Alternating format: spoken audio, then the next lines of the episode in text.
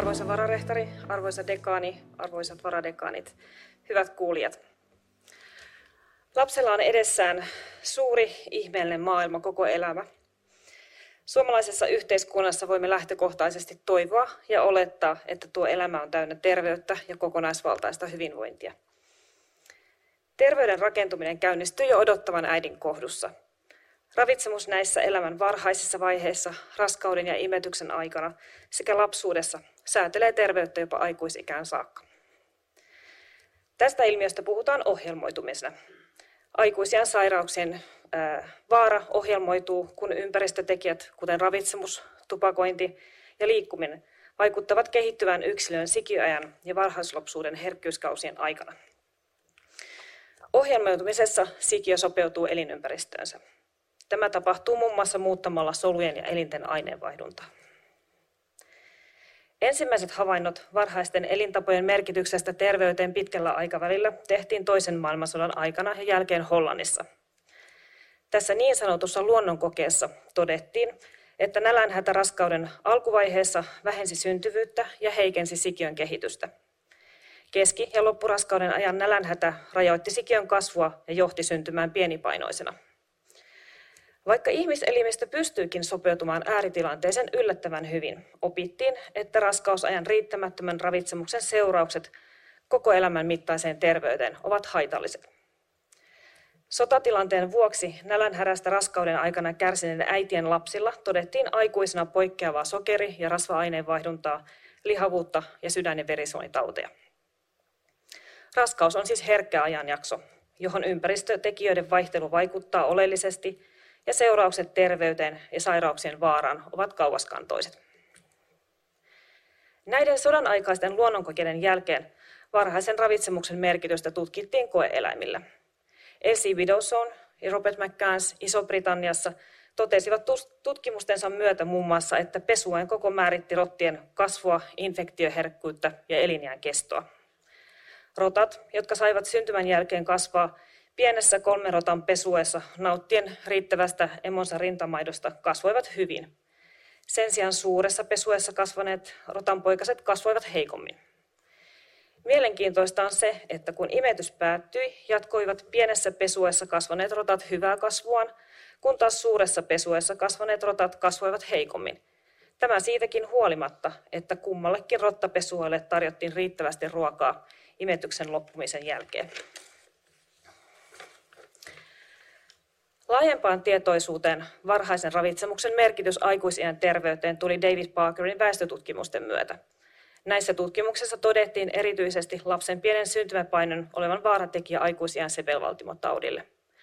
Tuolloin ryhdyttiin myös puhumaan aikuisien sairauksien sikiökautisesta ohjelmoitumisesta ja liitettiin ravitsemuksen rinnalle vahvemmin muita elintapatekijöitä, kuten stressi. Sitten olemme tutkimusten myötä oppineet, että riittämättömän ravinnon saannin lisäksi ravitse, liiallinen ravitsemus johtaa sairauksien varhaiseen ohjelmoitumiseen. Erityisenä huolenaiheena ovat äidin ylipaino ja lihavuus. Lihavuus altistaa ongelmille raskauden aikana ja synnytyksessä ja voi aiheuttaa viivästymää imetyksen käynnistymisessä tai lyhentää imetyksen kestoa. Kyse on mittavasta kansanterveydellisestä haasteesta, sillä Suomessa jo lähes joka toinen synnyttäjä on ylipainoinen tai lihava. Lihavuus altistaa myös raskauden aikana ensimmäistä kertaa ilmenevälle sokeriaineenvaihdunnan häiriölle, eli raskausdiabetekselle. Raskausdiabetekseen sairastuu Suomessa lähes viidesosa odottajista. Äidin raskauden aikaisen ravitsemuksen ja aineenvaihdunnan tasapaino ovat varhaisen elinympäristön ratkaiseva perusta. Äidin ylipaino, siihen liittyvä matalaasteinen tulehdus sekä epätasapainoinen suoliston mikrobisto ovat häiriötekijöitä, jotka säätelevät ohjelmoitumista. Ravinto vaikuttaa kaikkiin näihin tekijöihin.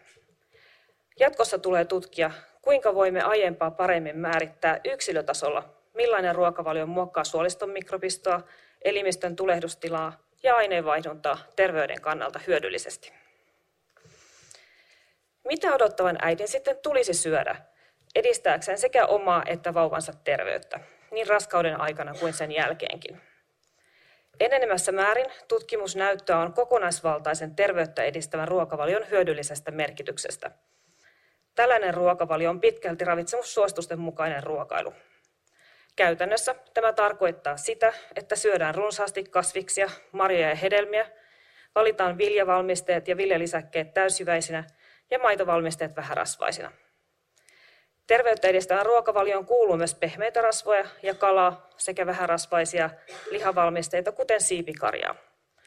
Tosin niin ihmisten kuin ympäristöterveyden näkökulmasta suotavampia vaihtoehtoja ovat kasviproteiinin lähteet, kuten palkokasviproteiini. Tutkimuksissa kokonaisvaltaista ruokavaliota on tarkasteltu ravitsemuslaatuindeksillä ja ruokavaliotyypityksillä. Olemme muun muassa todenneet, että niille odottaville äideille, jotka noudattavat terveellisempää ruokavaliotyyppiä, kehittyy harvemmin raskausdiabetes. Toisaalta ravinnon korkeampi tulehdusindeksi, eli elimistön tulehdustilaa nostava ruokavalio, jossa on runsaasti kovaa rasvaa, liittyy suurempaan raskausdiabeteksen vaaraan. Ruokavalion hyvä ravitsemuslaatu hillitsee elimistön tulehdustilaa ja tästä ruokavaliosta nauttii myös suoliston mikrobisto. Myös tietyillä yksittäisillä ravintoaineilla tai ruoan ainesosilla voi olla terveyttä edistäviä ominaisuuksia. Erityisesti on tutkittu maitohappobakteereja, joita myös probioteiksi kutsutaan, sekä kalan pitkäketjuisia monityydyttymättömiä rasvahappoja eli omega-3-rasvahappoja. Äidin raskausaikana syömät probiotit voivat hillitä ylipainon kehittymistä lapselle. Odottavan äidin ruokavalion hyvä ravitsemuksenen laatu ja kalan käyttö edistävät lapsen hermostollista kehitystä. Kokonaisvaltaisen terveyttä edistävän ruokavalion noudattaminen kuulostaa selkeältä ja helpoltakin. Käytäntö on kuitenkin valitettavasti toinen.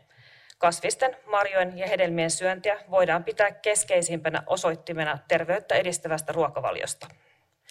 Päivittäiseen ruokavalioon tulisi kuulla näitä vähintään viisi annosta. Suomalaisen väestötutkimuksen mukaan kuitenkin vain joka viides nainen syö kasviksia, marjoja ja hedelmiä suosituksen mukaisesti. Ja eikä saa unohtaa miehiä, he ovat tärkeä osa perhettä. Tuossa samaisessa väestötutkimuksessa vain 14 miestä sadasta saavutti kasvisten marjojen ja hedelmien syöntisuosituksen. Raskaana olevilla naisilla tehdyssä tutkimuksessa todettiin, että noin 13 prosenttia söi kasviksia, marjaa ja hedelmiä suosituksen mukaisesti. Perheen ruokailu on myös malli lapselle ja hänen ruokatottumustensa kehittymiselle. Vastaavia lukuja kuin aikuisilla onkin todettu lapsen ruokailun suhteen. Turun ja Kuopion alueella tehdyssä tutkimuksessa noin joka kymmenes alakouluikäinen lapsi söi kasviksia, marjoja ja hedelmiä vähintään viisi annosta päivässä. Toisessa valtakunnallisessa tutkimuksessa, jossa tosin käytettiin eri menetelmää ruokavalion selvittämiseksi, todettiin, että vain yksi prosentti alle kouluikäisistä lapsista söi suositellun määrän kasviksia, marjoja ja hedelmiä päivässä. Ruoan käyttöön ja ruokavalintoihin vaikuttavat monet tekijät. Ne liittyvät yksilöllisiin tekijöihin, kuten biologinen näläntunne tai asenteet, uskomukset, tieto ja tunnetila – sekä käyttäytymistekijät, kuten totuttu ateriarytmi. Klassisen esimerkin mukaan toinen syö ilonsa, toinen surunsa. Myös sosiaalinen ympäristö, kuten perheen tai ystävien vaikutusmallin tai tuen kautta, vaikuttaa ruoan valintaan. Monet fyysisen ympäristöön liittyvät tekijät vaikuttavat ruoan saavutettavuuteen. Esimerkiksi päiväkoti ja kouluruokailu ovat malliesimerkkejä terveyttä edistävien ruokatottumusten mahdollistamisesta. Jopa ruokailutilan väri ja äänimaailma vaikuttavat ruoan kokemukseen. Myös taloudelliset tekijät, kuten ruokaan käytettävissä olevat varat tai kulttuuriset tekijät, kuten yhdessä syömiseen liittyvät käytännöt, voivat vaikuttaa ruoan valintaan. Yhteiskunnallisista tekijöistä mainittakoon media, ruoan tuotantoon liittyvät tekijät, kuten jakelu sekä lainsäädäntö. Aika ajoin keskustellaan, voisiko epäterveellisten ruokien verotus olla korkeampi. Elämän kaari vaikuttaa valintoihimme. Aiemmat kokemukset ja nykytilanne määrittävät ruokien valintaa ja kussakin tilanteessa arvotamme valintoja esimerkiksi pohjautuen ruoan terveyteen, hintaan, makuun tai sen saatavuuden helppouteen.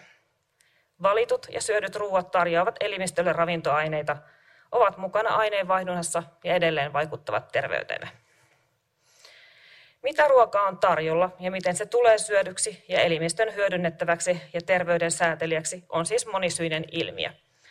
Toisaalta ratkaisut ruokavalion muuttamiseksi terveyttä edistäväksi voivat olla hyvin yksinkertaisia ja merkityksellisiä.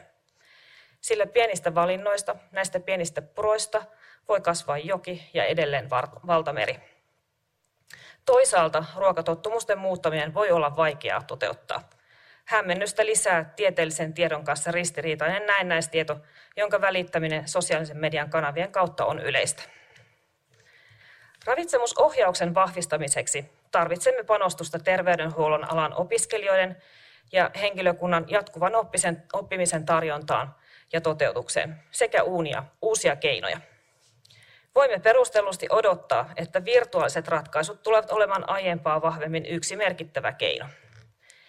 Mielenkiintoinen yksityiskohta on se, että virtuaalinen sana perustuu myöhäislatinan adjektiivin virtuaalis ja se tarkoittaa voimia omaava. Ehkäpä saamme virtuaalisista ratkaisuista kirjaimellisesti uusia ja vaikuttavia voimia sekä terveydenhuollon työkaluksi että kunkin yksilön oman toiminnan seurantaan ja motivointiin. Luonnollisesti ruokavalinnat ja ruokavalion ravintosisältö sikiön elinympäristöstä alkaen ovat oleellisia pitkän aikavälin terveyden muokkaajia. Haluan lopettaa tämän puheen katkelmalla laulun sanoituksesta. Tämän laulun, laulun olemme varmasti jokainen kuulleet useasti, ja ehkäpä se jää lempeästi soimaan mielessä, muistuttamaan herkästä lapsen elämästä ja tulevaisuuden odotuksista. Kun tämä laulu sai ensiesityksessä, ensiesityksensä, minäkin olin vielä pieni lapsi. Mielelläni tämän laulun teille laulaisinkin, jos tilanne sen sallisi, mutta minun kohdallani perimän ja ympäristön vuorovaikutus on tehnyt teppomset laulun lahjojen kanssa. Lapsella vain voi silmät niin loistaa, lintuja kun hän katsella saa. Haaveita vain se vapauden toistaa, lintuset nuo ja kaunis maa.